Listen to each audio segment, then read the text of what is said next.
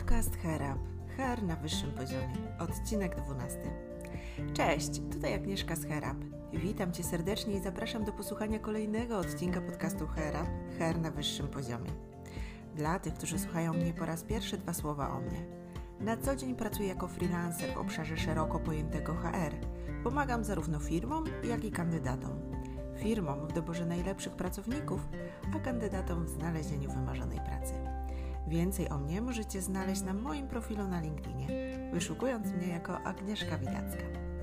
Jeżeli jesteście zainteresowany tematyką HR, to dobrze trafiłeś.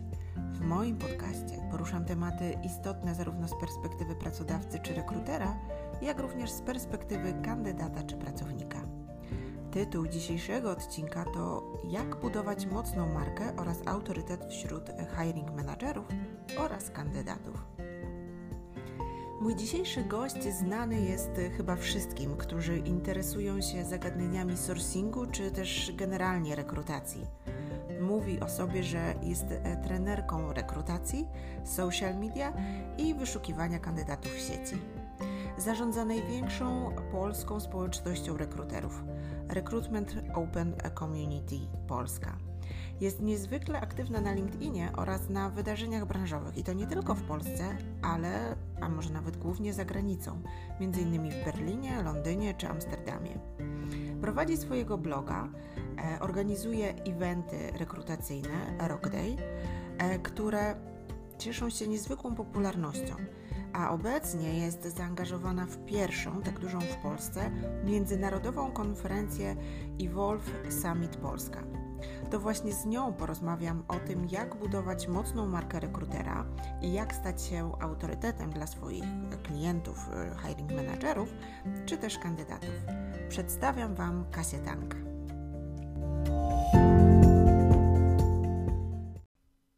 Cześć Kasiu, jest mi niezmiernie miło, że zdecydowałaś się, żeby dołączyć tutaj do mnie i porozmawiać ze mną w podcaście HR Up. Cześć, bardzo mi miło również. e, Kasiu, e, takie pierwsze pytanie, które mi się nasuwa, ponieważ bierzesz udział w dużej ilości e, eventów, konferencji takich HR-owych, które myślę, że też mogą zainteresować słuchaczy podcastu Up. Czy mogłabyś nam polecić jakiś taki event, na którym byłaś ostatnio i uważasz, że warto na ten event się wybrać, jeżeli by w przyszłości się pojawił? Jasne. Na pewno jest wiele takich cyklicznych eventów, na które zwracam uwagę i powiem szczerze, że czasami mi jest aż trudno sobie przypomnieć te ostatnie, na mhm. których byłam.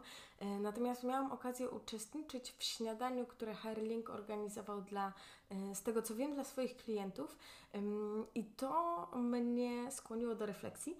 Bardzo często są takie eventy, które organizują na przykład dostawcy usług, z których korzystamy, czy dostawcy narzędzi i są to zupełnie darmowe wydarzenia, na które też warto chodzić. Także y, o ile y, samo wydarzenie może nie być dostępne dla absolutnie każdego, to moja porada dla wszystkich, po pierwsze, dowiedzmy się, jakie darmowe wydarzenia są organizowane w naszej okolicy, mhm. bo bardzo często tych darmowych wydarzeń nie doceniamy, a pojawiają się tam te same osoby, które możemy za- mhm. zobaczyć na drogich konferencjach. Czyli nie tylko konferencje płatne, tylko rzeczywiście też takie konferencje, e, tak jak mówisz, dostępne e, dla wszystkich. Dokładnie. Mhm. E, też mi się nasuwa mm, takie pytanie, ponieważ na początku lutego napisałaś artykuł, czy warto chodzić na konferencje. E, no i jakby z tego, co mówisz, rzeczywiście warto, prawda? tak, ja ten artykuł pisałam troszkę dlatego, że czuję czasami taki przesyt Aha. konferencji i wydarzeń w ogóle i um, albo jadę na wydarzenie z taką myślą, że troszkę się czuję wypalona i wtedy jestem w stanie dużo mhm. energii z tego dostać, ale zdarza mi się, że tak naprawdę wracam z wydarzenia troszkę taka y, z poczuciem wypalenia zawodowego, mhm. bo tych wydarzeń jest bardzo dużo i myślę, że trzeba je mądrze dobierać i mhm. niekoniecznie jeździć na każde. Ja z tytułu tego, jak wygląda moja praca, bywam na konferencjach y, na pewno koło raz w miesiącu, więc to jest bardzo duża ilość. Mhm. Mm, natomiast z całą pewnością warto chodzić na wydarzenia. Myślę, że gdybym pracowała w dziale wewnętrznym, to starałabym się, żeby przynajmniej raz, dwa razy w roku na jakieś większe wydarzenie się wybrać. I myślę, że coś, co się też dzieje ciągle zbyt rzadko, y, HR menadżerowie, menadżerowie działów rekrutacyjnych mhm. powinni wysyłać swoich pracowników. Mhm. Czyli nie tylko oni, tylko też. Dokładnie. Zdarza mi się i widzę to po, po liście uczestników różnych konferencji, mhm. zdarza mi się myśleć, że kurczę, szkoda, E, może niekoniecznie powinien ten menadżer się e, pojawić, zwłaszcza jeśli wydarzenia są nakierowane na praktykę, a menadżer powinien tak naprawdę zainteresować się strategią czy zarządzaniem zespołem. Natomiast te praktyczne wydarzenia fajnie tam wysłać swoich rekruterów, żeby też mogli się zainspirować. I jak tak sobie popatrzymy, to mając zespół pięcioosobowy jesteśmy w stanie obstawić praktycznie wszystkie wydarzenia branżowe w Polsce. To ciekawsze, prawda? Tak. No właśnie, no bo to jest ciekawe, co mówiłaś, że tak naprawdę e, w momencie, kiedy czujesz takie wypalenie, to takie e, wydarzenie jest w stanie Cię bardziej zmotywować e, do, do, te, do pracy, prawda? Zdecydowanie. Mhm. I zawsze czułam to w sourcingu bardzo mhm. mocno sourcing potrafi się znudzić po jakimś czasie, bo mhm. to jest taka praca, która y, ma swoją powtarzalność. Tak.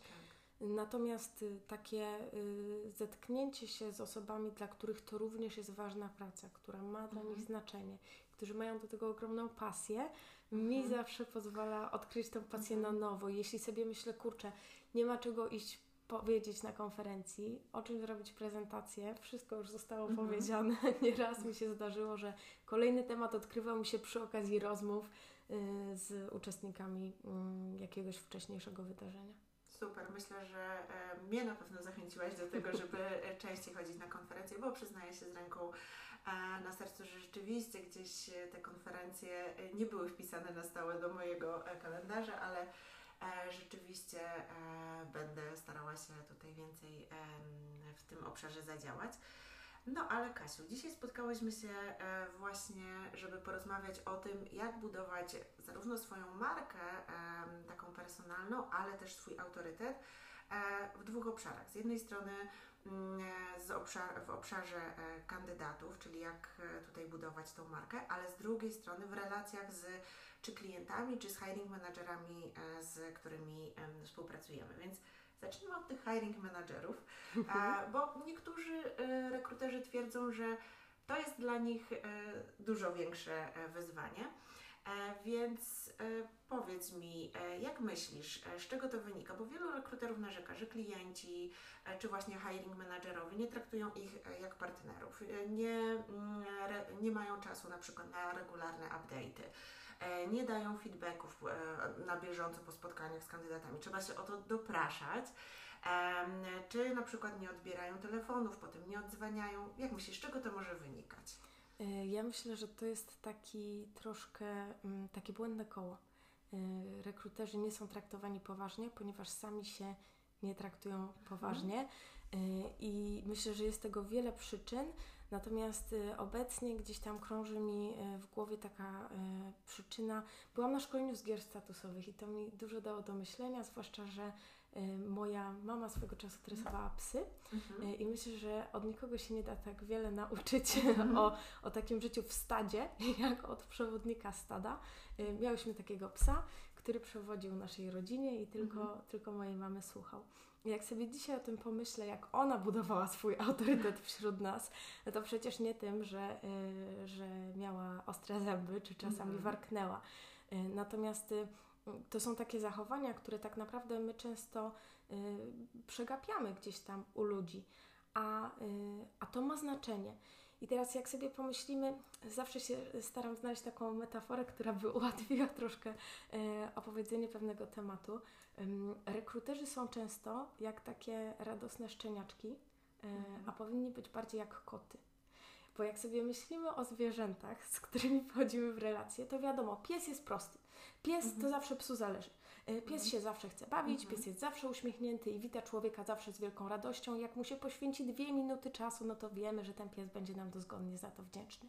Kot jest trochę inny. Kot znajdzie dla nas czas, kiedy postanowi, że znajdzie dla nas czas. Z kotem się nie da pobawić na zawołanie. Teraz rekruter powinien trochę się starać być jak ten kot.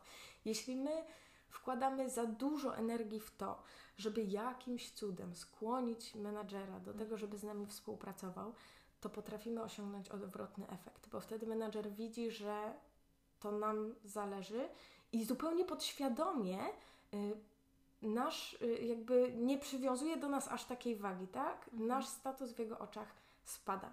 Podczas kiedy rekruter, który chce być partnerem, to jest rekruter, który siebie również traktuje poważnie i nie wchodzi we współpracę z kimś, kto mu nie zapewnia podstawowych narzędzi pracy.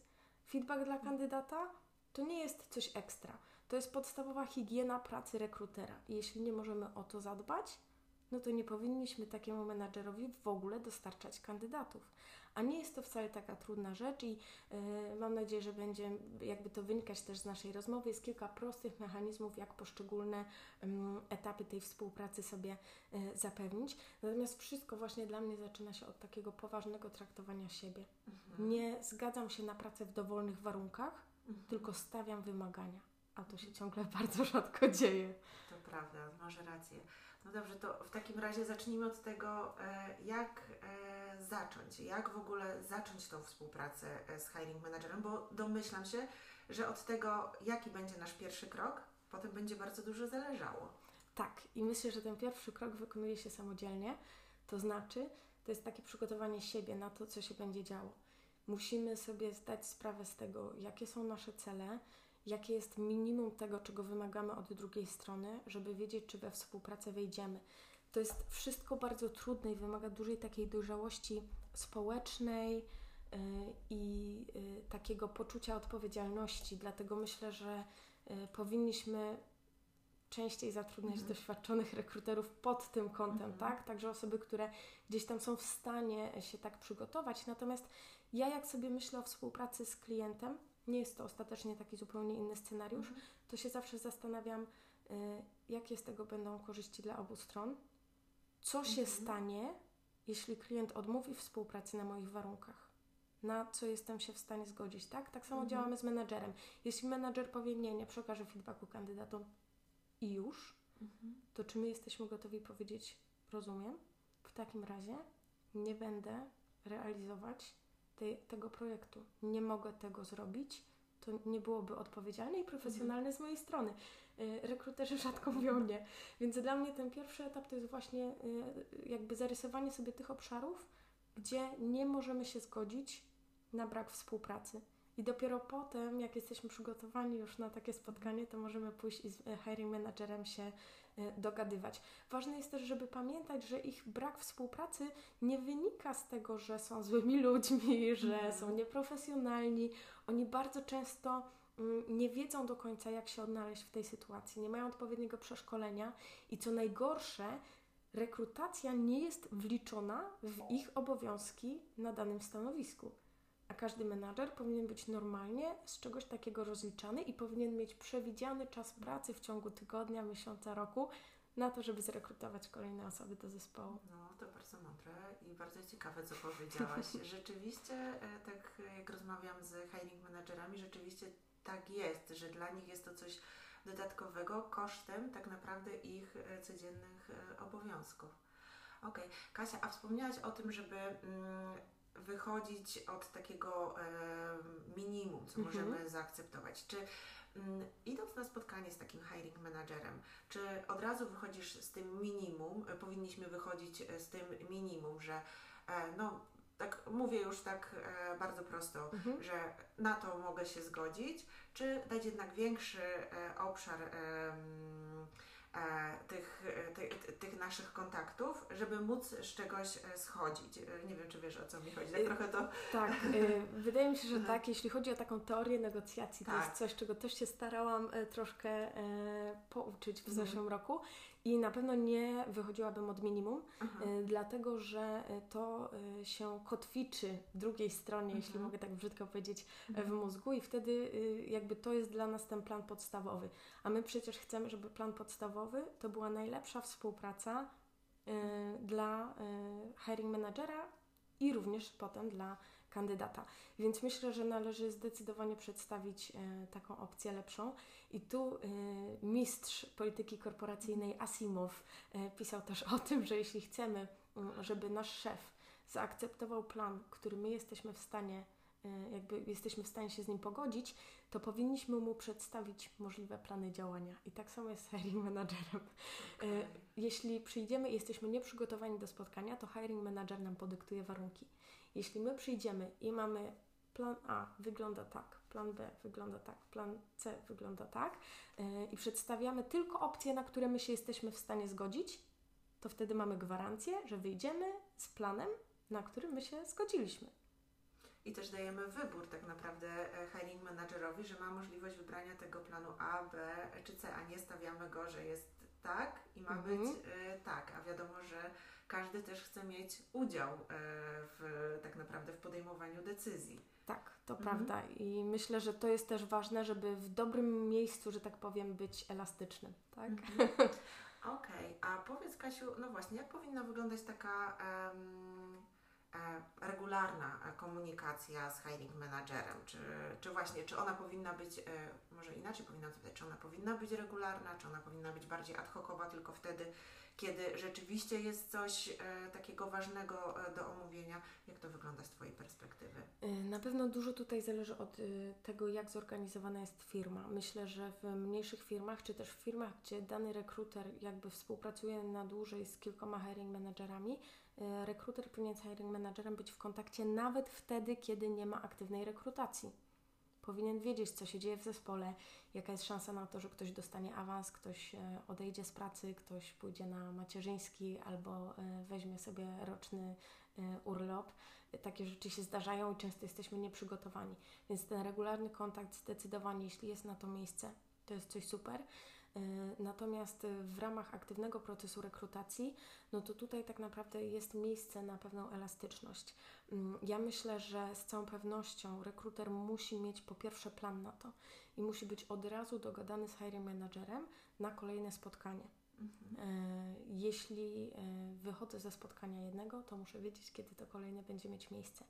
I w dobrym procesie rekrutacji jest miejsce na to, żeby omówić każdą kandydaturę z hiring managerem i ze wszystkimi osobami tak naprawdę zaangażowanymi w proces. Y, więc można się zastanowić, czy powinniśmy omawiać każdego kandydata pojedynczo y, po y, rozmowie, która ma miejsce w firmie, czy po zakończeniu procesu, czy powinniśmy na przykład spotykać się co dwie, trzy rozmowy. Tutaj też wiele zależy od tego, jaka to jest mhm. rekrutacja. Inaczej się rekrutuje na wysokie dyrektorskie stanowiska, inaczej jeśli rekrutujemy na mm, stanowiska być może nie aż tak Y, wysokiego szczebla, tak? Czy kandydatów jest więcej, y, z większą ilością osób się spotykamy, wtedy pewnie te spotkania będą rzadsze, ale trzeba uczciwie każdemu kandydatowi poświęcić czas. Mhm. Okej, okay. E, dobrze. A mm, jak, no zakładamy, że jednak w jakiś sposób ta komunikacja powinna być e, mhm. regularna, jednak tak. mimo wszystko, albo częstsza, albo mniej częstsza, ale jednak regu, regu, regularna. E, to jak przekonać właśnie hiring managera, że e, to jest naprawdę bardzo istotne, bo no, powiedzmy sobie szczerze, że mm, okej, okay, jeśli od na samym początku zbudujemy ten swój autorytet i pokażemy, że jesteśmy partnerami, czyli zrobimy wszystko to, co, o czym nam powiedziałaś, no to mm, jakby ten punkt mamy, mówiąc kolokwialnie, z głowy, ale co w przypadku, kiedy mm, no, trochę wystartowaliśmy z gorszej pozycji, ale mimo wszystko zależy nam na tym, żeby e, nadrobić trochę. I jak tutaj e, przekonać hiring e, managera, że ta regularna komunikacja tak naprawdę może przynieść, właściwie nie może, ale przyniesie te mhm. lepsze efekty. Myślę, że tutaj jest kilka metod. Na pewno jest od razu wygodniej, jeśli nie jesteśmy osamotnieni w tym, co się dzieje. Jeśli gdzieś tam mhm. e, wyżej w, w firmie e, jest taka świadomość, że no właśnie, zatrudnianie jest jednym z elementów pracy hiring managera, mhm. wtedy będzie nam łatwiej, bo hiring manager sam dostaje jakby odpowiedzialność za to, żeby tym czasem w ramach procesu rekrutacji dysponować. Natomiast w takich firmach, gdzie jest z tym problem, zaczynamy troszkę od zera, Zawsze proponuję, żeby znaleźć jednego hiring managera, z którym dobrze nam idzie współpraca, mhm. czy idzie nam lepiej niż z innymi i stworzyć sobie z tego takie wewnętrzne case study i pokazać, Proszę bardzo, tu jest y, Zenek. My z Zenkiem spotykamy się raz w tygodniu i Zenek poświęca mi pół godziny czasu. Zenek, jak rekrutował do siebie do zespołu, to zrekrutował osobę w dwa tygodnie. Chcesz rekrutować w dwa tygodnie? No to bądź jak Zenek. jest to zdecydowanie łatwiejszy wtedy sposób, żeby pokazać, jakie są te wyniki, prawda? Zwłaszcza jak to się um, jakby zderzy z, z procesem, który jest w stanie trwać kilka miesięcy. Myślę, że te jakby zalety są widoczne dla obu stron i że jeśli od początku traktujemy się poważniej tą drugą stronę, jeśli przychodzimy przygotowani na spotkania, jeśli wymagamy tego, że druga strona też będzie przychodziła przygotowana na spotkania, to jest troszkę łatwiej tego rodzaju wyniki potem mhm. osiągać. Okej. Okay. E, to teraz przychodzi mi do głowy e, też takie pytanie, jak już rozmawiamy e, z hiring managerem. Um, Jakich e, słów powinniśmy używać, e, czy sformułowań? Bo co, na czym hiring managerom zależy? Czy żeby im przedstawić liczby, e, czy żeby powołać się na jakieś raporty? Jak myślisz, co jest właśnie dla hiring managerów tej komunikacji z naszej strony najistotniejsze? Ja myślę, że tutaj tak naprawdę nie ma dobrej odpowiedzi dlatego że każdy człowiek troszkę inaczej myśli i są różne typy osobowości. Niektórych bardziej przekonują mhm. liczby, a innych bardziej przekona jedna dobrze opowiedziana historia kandydata. Także mhm. powinniśmy także skupić się na tym, żeby poznać tego mhm. hiring managera, z którym współpracujemy. Y, dla mnie liczby same w sobie to jest troszkę mało, bo często sobie mhm. myślimy o tych liczbach, ale już nie skupiamy się na tym, jak je interpretować y, i co z tą interpretacją może się podziać. Ostatnio oglądałam bardzo um, przyjemne wystąpienie Janiny ja nie kojarzę nazwiska aż obciach, y, ale która prowadzi fanpage'a Janina Daily. Y, także myślę, że z tego jest bardzo znana i zajmuje się właśnie statystyką i mówiła o tym, że y, liczby może nie kłamią, ale już to, jak ludzie używają liczb, no tutaj dochodzi czasami do pewnej manipulacji, także mhm. jakby same liczby same w sobie to jeszcze nie jest to. Mhm. Musimy również właściwie je zinterpretować i i opowiedzieć odpowie odpowiednią historię menadżerowi. Mhm. Być może wykorzystać do tego liczby, być może wykorzystać e, mhm. historię konkretnych kandydatów. Rzeczywiście to, co mówisz, żeby poznać hiring managera, to jest e, bardzo istotne, no bo tak, jeżeli mamy hiring managera, który rekrutuje do e, swojego zespołu i na przykład zajmuje się zespołem sales, mhm. prawda, czy menadżera, który Mm, rekrutuje do zespołu IT, czy jeszcze, e, nie wiem, marketing, to każdy ma rzeczywiście inną osobowość i inne e, oczekiwania. Dla jednego, czy na przykład w finansach, pewnie bardziej będą te liczby przemawiały, a dla innego, który jest humanistą, bardziej ten opis tych liczb, prawda? Myślę, więc, że tak. Więc rzeczywiście. A, a, czego według Ciebie oczekują hiring managerowie od e, swoich partnerów, od rekruterów? Myślę, że przede wszystkim, i to jest coś, czego mogą nie deklarować, y, myślę, że ludzie często mają problem, żeby powiedzieć dokładnie, czego oczekują, bo nie do końca sami tego y, mhm. są świadomi. Myślę, że hiring manager przede wszystkim potrzebuje poczucia bezpieczeństwa. I tu się pojawia zgrzyt, ponieważ taki rekruter, który y, ma niski status w firmie, który y, przyjmuje polecenia, nie kwestionując ich, to nie jest osoba, która jest w stanie dać poczucie bezpieczeństwa. Mhm. On zrobi, co mu każemy, ale on nie przyjdzie do nas z gotowym planem, zrobimy tak i na pewno będzie dobrze. Rekruter musi wziąć odpowiedzialność za to, żeby rekrutacja zakończyła się z sukcesem, bo gdzieś tam jest zespół, którego dobrobyt od tego zależy. Pamiętajmy, że jeśli jest długo otwarte stanowisko, to ja pomijam ten wymiar finansowy y, tych strat, bo to jest coś, co jest trudno poczuć pewnie wielu osobom, już nie mówię o tym, jak to liczyć.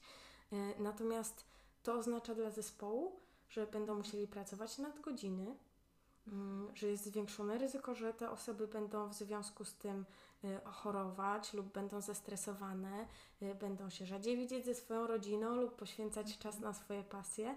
Y, za tym wszystkim stoją jacyś ludzie, tak? Mhm. Mm, za tym takim pustym stanowiskiem.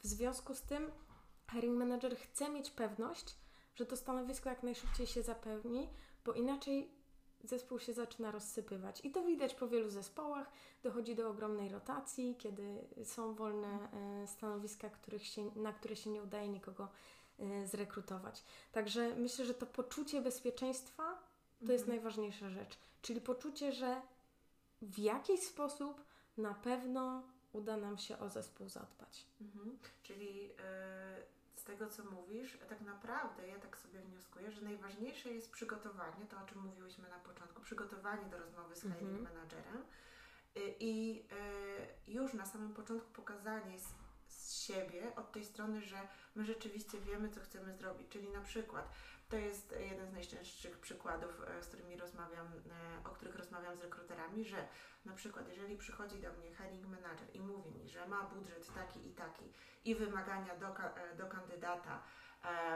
w stosunku do kandydata takie i takie, a my wiemy, mhm. że to jest praktycznie niewykonalne, to że my jako partner powiemy mu od razu to na spotkaniu. Mhm. Czyli pokażemy też, że my się przygotowaliśmy, odrobiliśmy lekcje, E, i rzeczywiście e, jesteśmy tutaj po to, żeby e, temu hiring managerowi doradzić.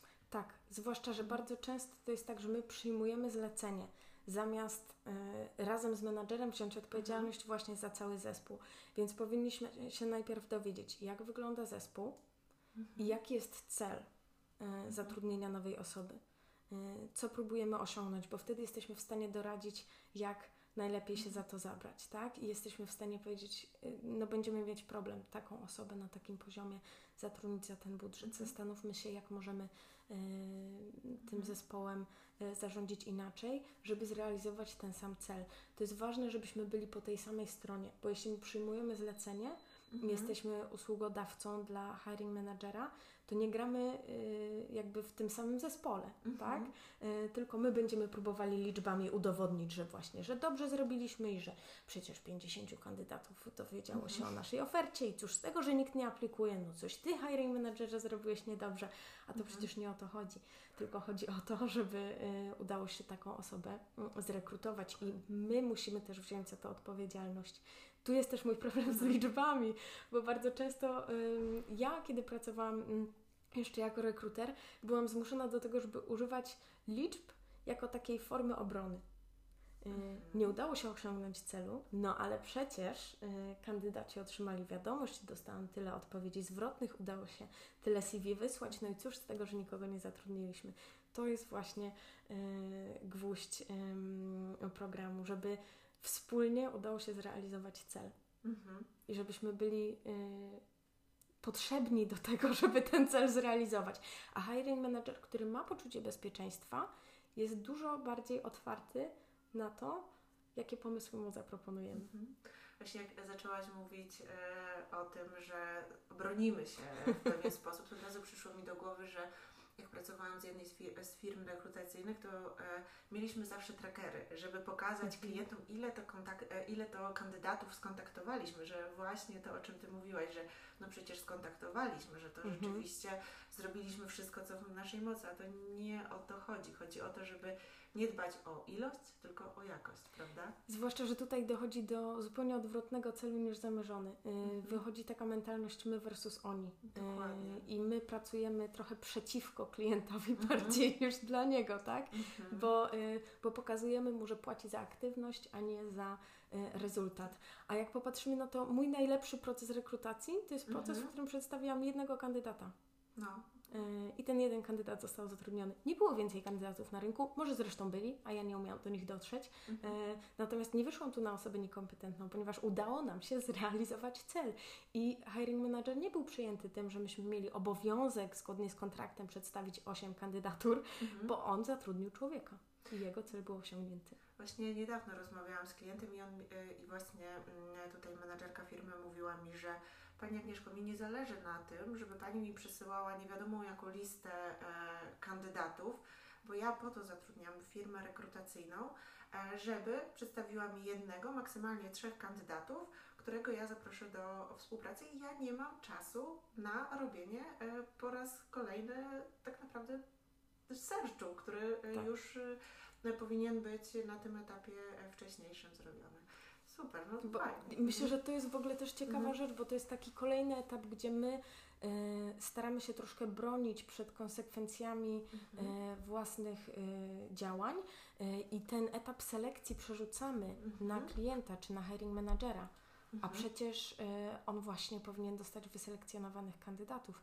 I to nasz interes jest w tym, żeby z trójki kandydatów był w stanie sobie mm, kogoś. Wybrać do współpracy.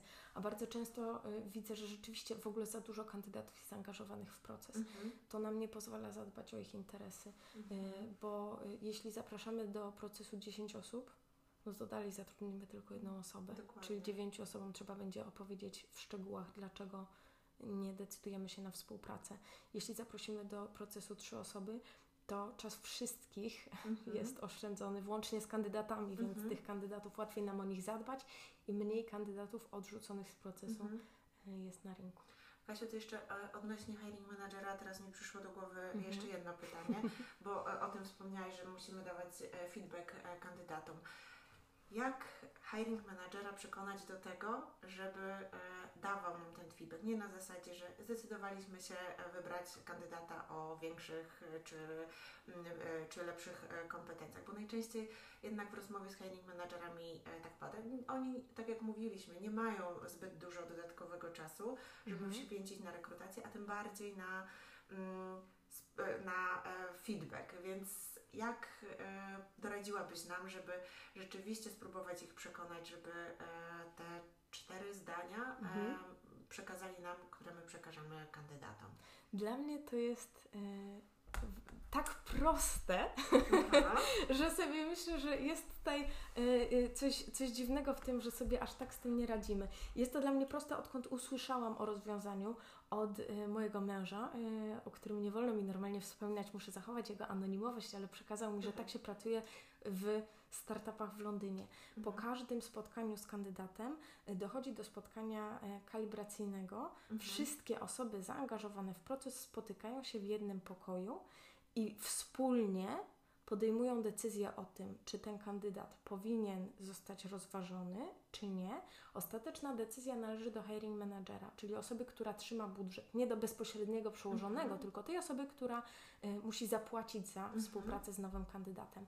Natomiast ym, każdy powinien przedstawić e, swoją opinię o kandydacie na czterostopniowej skali.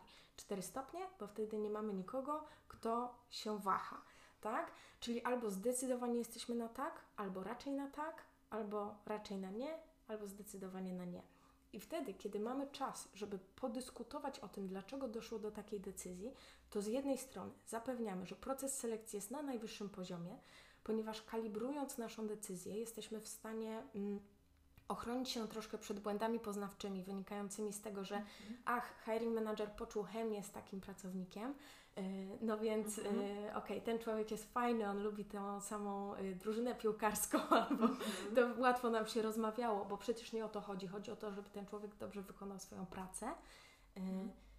I z drugiej strony zapewniamy dla siebie pewność, że my wiemy, co powiedzieć kandydatowi. Mhm. I tu rekruter musi wziąć odpowiedzialność za to, co, z czym powinien jakby wyjść, z czym nie, bo y, bywają trudne feedbacki, które jest trudno przekazać. I tu najciekawszy przykład, jaki kiedykolwiek słyszałam, to że kandydat y, nie wziął prysznica przed spotkaniem i po prostu mm, no nie dobrze pachniał w trakcie Mhm. spotkania.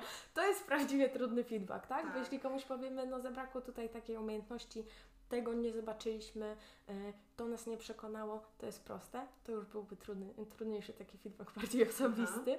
Ym, Natomiast jakby rekruter jest w stanie wziąć odpowiedzialność za zbiór informacji, które otrzymał w trakcie spotkania i te informacje przekazać dalej. Żeby do takiego spotkania doszło, to jest ważne, żebyśmy wszyscy byli w tym samym zespole. I teraz, jeśli pracujemy ze, z klientem zewnętrznym i jesteśmy rekruterem z agencji, to pamiętajmy, że my świadczymy usługę, która jest objęta pewną gwarancją. Mhm. I można łatwo pokazać klientowi, zależy mi na tym, żeby zatrudnić kogoś, kto odniesie długofalowy sukces w Twoim zespole. Dlatego chcę być obecny, mam odpowiednie przeszkolenie i kwalifikacje, żeby móc z Tobą omówić wszystkie te obszary, które dla tej osoby będą ważne. Dlatego razem współpracujemy. Jak jesteśmy w zespole wewnętrznym, no to y, też nie jest o to tak trudno, prawda? Bo zatrudniamy kogoś, z kim my będziemy docelowo również pracować. Y, I to jest ważne, żebyśmy byli częścią tej decyzji. Nie możemy tego tak po prostu zostawić. Nie możemy opowiedzieć o tym, to jest taki i taki człowiek. No i teraz ty zdecyduj, co robisz. Bo znowu odbieramy tej drugiej osobie poczucie bezpieczeństwa. Jeśli powiemy razem z tobą, wezmę odpowiedzialność za tą decyzję, omówmy ją, zanim ją podejmiesz, no to y, jesteśmy rzeczywiście partnerem do rozmowy, a nie tylko y, przesyłaczem CV. Czyli tak naprawdę najlepiej, żeby taka rozmowa y, odbyła się jak najszybciej po y, spotkaniu z kandydatem, prawda? Tak. Bo dzięki temu, po pierwsze, y, my będziemy wiedzieć, y, co przekazać kandydatowi, damy mu feedback i też jakby employer branding firmy e, będzie na dużo wyższym poziomie, że po pierwsze ten feedback jest, mhm. że jest konkretny i że jest szybki. Zdecydowanie. Prawda? Zwłaszcza, że coś, czego rekruterzy też się boją, to jest przekazywanie feedbacku, zanim jest oferta. Natomiast tak. ja myślę, że po takim spotkaniu można łatwo pójść do kandydata i powiedzieć: feedback był naprawdę pozytywny. Mhm. Mamy jedno stanowisko, mhm. w procesie jest kilka innych osób każdej osobie chcemy poświęcić tyle samo uwagi, co Tobie mhm. i dać jej realną szansę. W związku z czym, mhm. mimo pozytywnego feedbacku, w tym momencie nie jesteśmy gotowi złożyć oferty, poczekajmy, odezwę się za dwa dni, zobaczymy, jak mhm. wtedy potoczą się dalsze procesy.